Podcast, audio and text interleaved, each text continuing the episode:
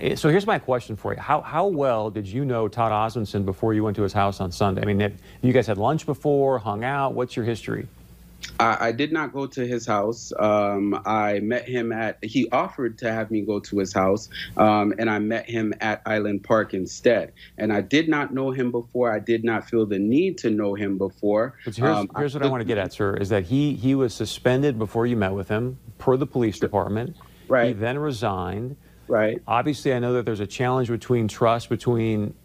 Well, this is what you're fighting for, right? Is to build more trust between black Americans and police departments, but now you've put all your trust in a guy that's been put on suspension that you've never known before. I, I, I and you, not, let me finish, sir. Let me finish, sir. And then you show up on Monday and accuse our police department of a, an illegal black op. So I'm trying to understand why would you put all your faith in a guy that was put on suspension and resigned? Okay, that's, a, that's an absolute incorrect synopsis of what I said. All right.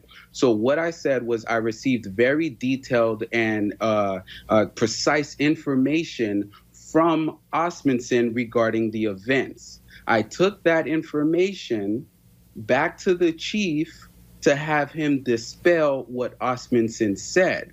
What the chief did was confirm that he did indeed receive intel from Osmundson himself that when he said this was unauthorized and he did not know, he received intel and did not tell Osmundson to get out of there and go home. Now, we received our open records request, and guess what? Osmundson sent Chief Todd uh, pictures of surveillance from inside the riot. Uh, when Osm- Chief Todd said that he uh, texted Osmundson saying, I don't know what you're doing. He did not text Osmundson that. Um, he actually texted Osmundson when Osmundson tells him, hey, there's people running up a ramp in Gate City or something like that. Chief Todd asks him, how many? So that is a direct contradiction to what he had told the media and what he said in that room as well. So I'm calling it out for what it is, and that's truth and transparency. So I really that you don't twist my words here. I'm not twisting your words. You're the one that said it was illegal surveillance and illegal black ops, and I'm asking you.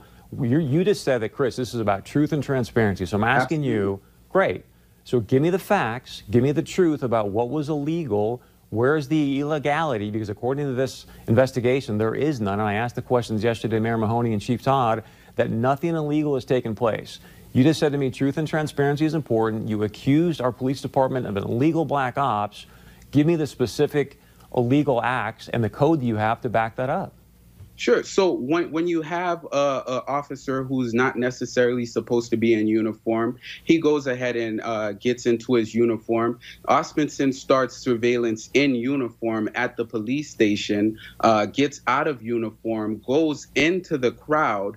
Osmundson is seen with a beer can. Osmundson is also heard uh, shouting "F the police," which is inciting the riot, which is illegal. So he's either uh, acting in official capacity or he's acting as a civilian, right? And so, what Osmundson did, his actions put uh, the black community and the Fargo community directly at harm by inciting the riot. Okay. So, answer so- this for me. When he's doing that, Chris, do you believe he's a civilian or do you believe he's an officer at that time? I don't know. I asked that question yesterday with Chief Todd and uh, Mayor so Mahoney, and I didn't get I didn't really get a clear answer on that. So my what right. I'm hearing so you suggest. Let me let me let me just let me let me finish, sir. That so in the investigation, I did ask this. I said, so was there any illegal activity from Todd Osmundson, and will he be charged? Should he be charged? And they said no, and that's per the investigation. So are you suggesting that somebody is not telling the truth? The investigation's inaccurate, or, or help me understand? The investigation is uh, it, it, it's it's it's treading on thin lines.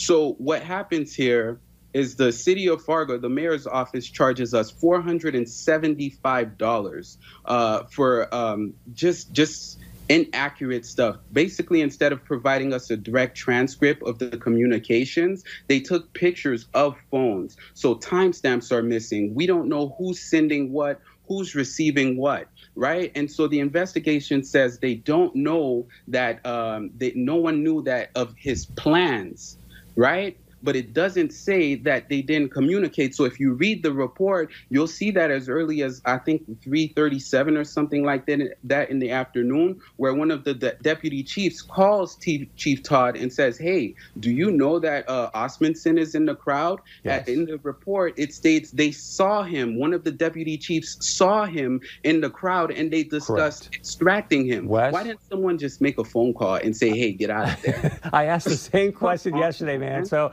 I don't have the answer to that. Chief said, hey, there's a lot going on in the IC. And but just because of TV time, I was, I do want to get to something else that's really important. So help Sure. help us understand, and maybe you've got one, two, or three, whatever the number is, let me know. But but what's what's the top three goals? And please be specific, because I know you want change. What are the top three goals you want to have done here with law enforcement in our community and by when? okay, we we want transparency, we want to build trust, and we want to create reform, right? Osmundson was a man clearly flying off the handle. Osmundson admitted to me that he hadn't had a psychological test done in 31 years. Osmundson admitted to the forum that he was absolutely racially biased in his policing. He even pointed the finger at uh, the police department himself.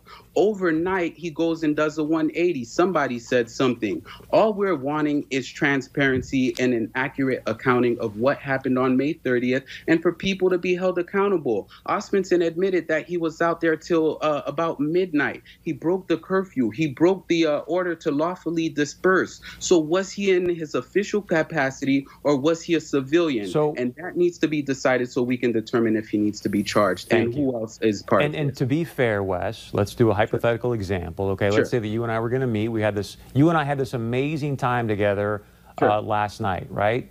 And then 24 hours later, you show up at my house, and I say, "Hey, Wes, I just want you to know I'm recording this. You've got the right to remain silent. Whatever you say can and will be used against you."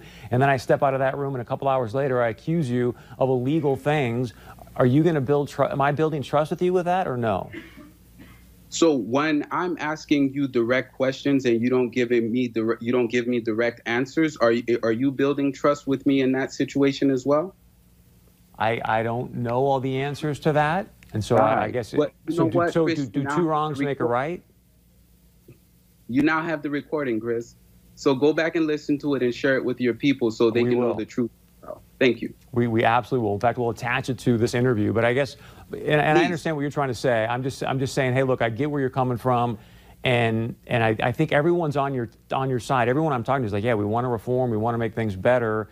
And then there's different feedback when there's accusations. And I just asked you, what statute do you have to prove that it's illegal? And you haven't given that to me yet. But I've got a minute left, sir.